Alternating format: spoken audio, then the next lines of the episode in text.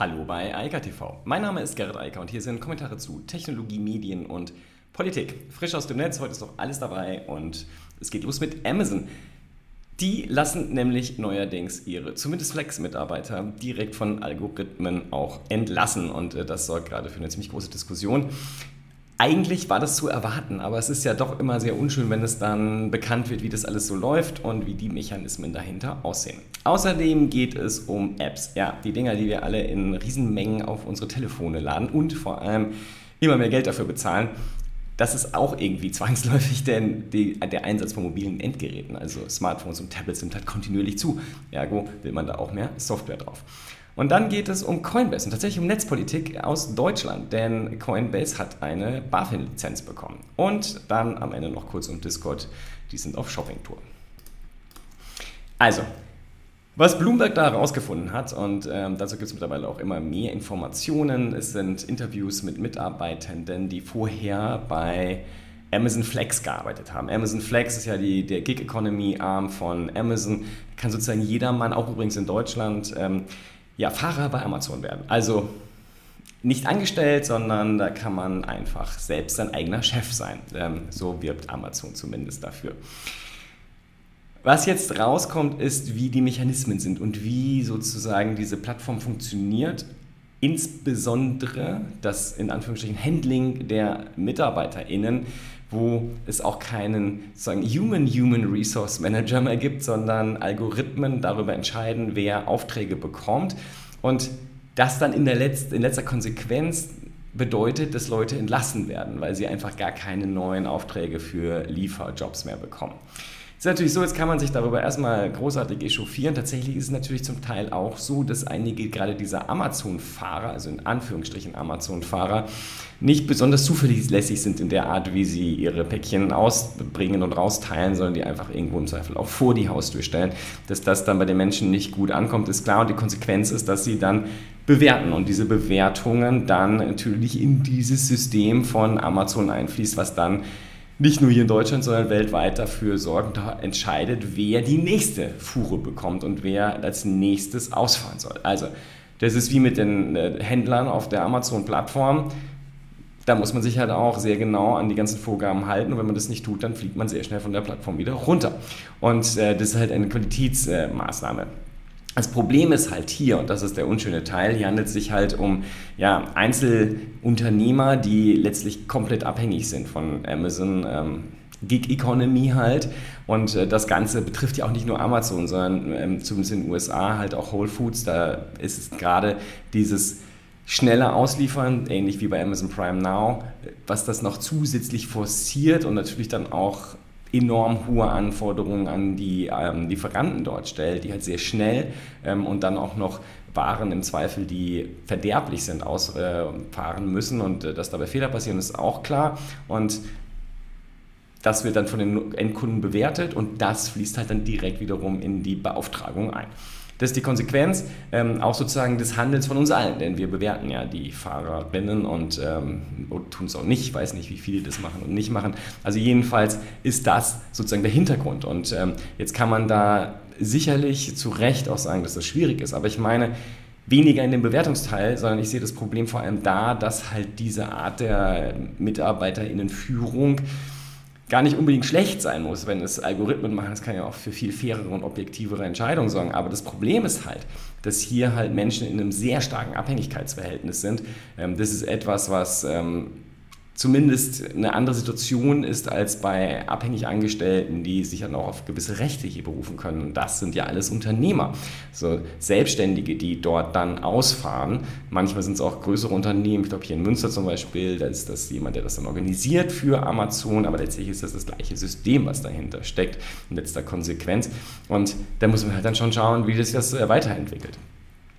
Dass wir das nicht nur hier haben, wissen wir ja auch von anderen Firmen. Also bei Uber und anderen läuft das ja genauso. Auch dort haben die Rankings, also die Bewertungen, ähm, die, also von Kunden, die dann zu Rankings der MitarbeiterInnen führen, also der Unternehmerinnen führen, äh, direkte Auswirkungen darauf, wer halt dann die nächste Fuhre bekommt. Und das ist hier halt das gleiche Spiel.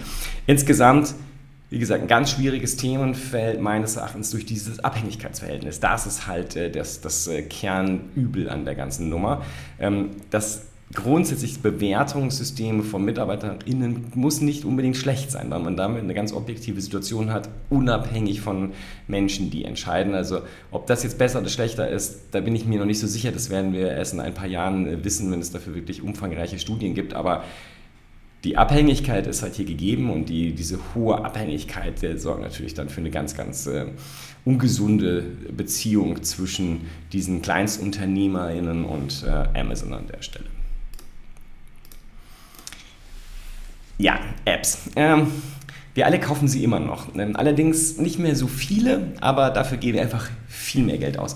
Im ersten Halbjahr 2021 schon 64,9 Milliarden US-Dollar. Das ist eine ganz schöne Menge und da fragt man sich auch immer so, wo fließt denn das alles hin? Aber erstmal, also die Zunahme ist halt schon massiv, wenn man sich das anschaut. Ähm, plus 22 Prozent im App Store, also in Apples App Store und äh, plus 30 Prozent im Google Play Store. Das ist schon mal ganz, ganz satt. Insgesamt plus 25 Prozent vom letzten, also vom ersten Halbjahr 2020 nach jetzt. Also da kann man auch nicht mehr von Pandemie übrigens sprechen. Die Pandemie-Folgen hatten wir ja da zu dem Zeitpunkt auch schon in 2020. Äh, das ist einfach ein Grundwachstum. Und zwar, obwohl die Pandemie da ist, denn die Leute sind ja viel mehr zu Hause. Wie dem auch sei, sie spielen vor allem halt mehr. Es werden mehr Spiele ähm, geladen und bezahlt, äh, weil die meisten halt irgendeine Pay-Funktion am Ende des Tages haben.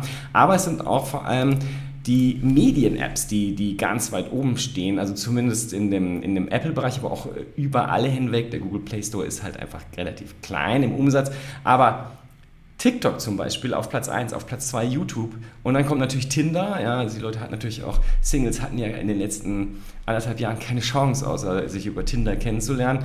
Natürlich zu, äh, auch dort zu enormen äh, Veränderungen geführt. Aber was man hier in der Liste halt sieht, da sind vor allem Medienmarken drin. Disney Plus, Tencent Video und so weiter und so fort. Netflix natürlich, Twitch, all die, die für Unterhaltung sorgen. Und das jetzt außerhalb des äh, Spielebereichs, der ja auch nochmal massiv gewachsen ist. Also unter dem Strich, die Apps haben ganz massiv zugelegt. Im ganz klaren Vordergrund steht Unterhaltung entweder Videounterhaltung, egal ob Streaming oder Livestreaming, oder halt Gaming. Das sind die beiden Riesenfaktoren, die diesen Markt so enorm aufgeblasen haben.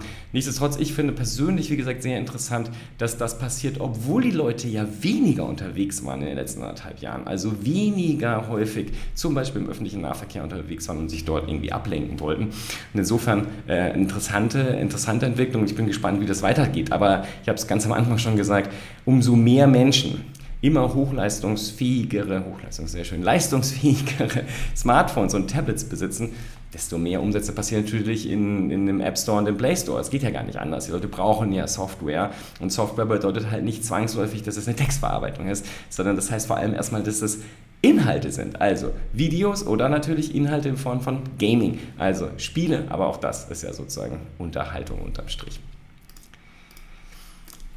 Und dann noch ein paar Sachen zum Thema Finanzen. Erstmal eine, zumindest für mich überraschende Nachricht, die da so reinplatzt. Wir hatten ja gestern das Thema, dass Binance im Moment nicht nur in UK übrigens, sondern auch in Japan und anderen Ländern Probleme hat, weil sie sich nicht lizenzieren lassen. Coinbase hingegen hat jetzt eine Lizenz bekommen, in Deutschland von der BaFin ausgestellt. Also eine Lizenz für Kryptodepots. Ähm, die können das also jetzt ganz offiziell hierzulande auch anbieten.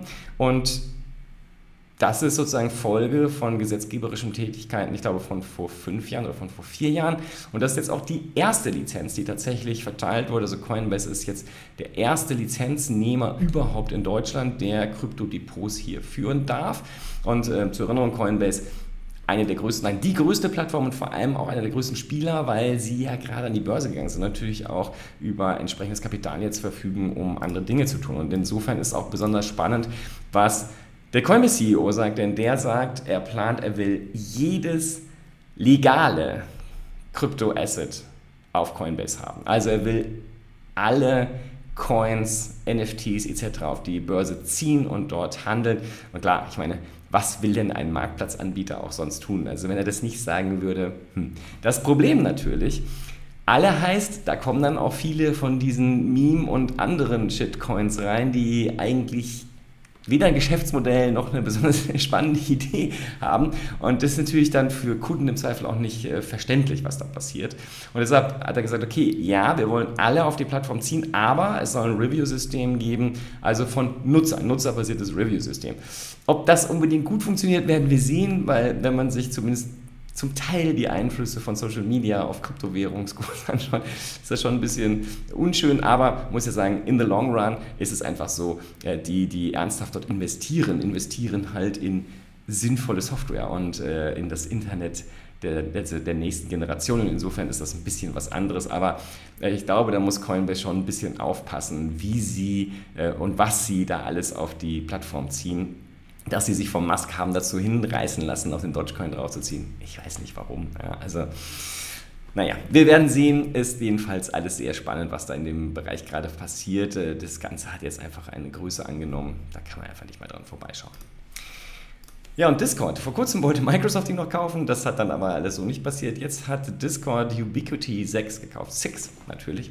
Und das ist insofern interessant, das ist ein Augmented Reality Anbieter, aber die machen eigentlich heute Spiele. Und zwar haben die sich mit der Pandemie sehr schnell auf ähm, remote spielbare Partyspiele konzentriert und sind damit sehr erfolgreich geworden. Es ist die große Diskussion, ob Discord sozusagen das auf die eigenen Kanäle ziehen will, also auf den eigenen Messaging-Dienst. Das streiten sie zwar ab, aber wir werden sehen, es wäre ja naheliegend. Ähm, vielleicht wollen sie aber auch einfach den Augmented Reality-Bereich, wer weiß. Ähm, ist jedenfalls eine interessante Investition, aber wie gesagt, die Ubiquity 6 hat sich da schon so ein bisschen verändert, ähm, gerade in den letzten anderthalb Jahren und bin gespannt, ob sie nochmal in den AR-Bereich zurückgehen oder auch nicht.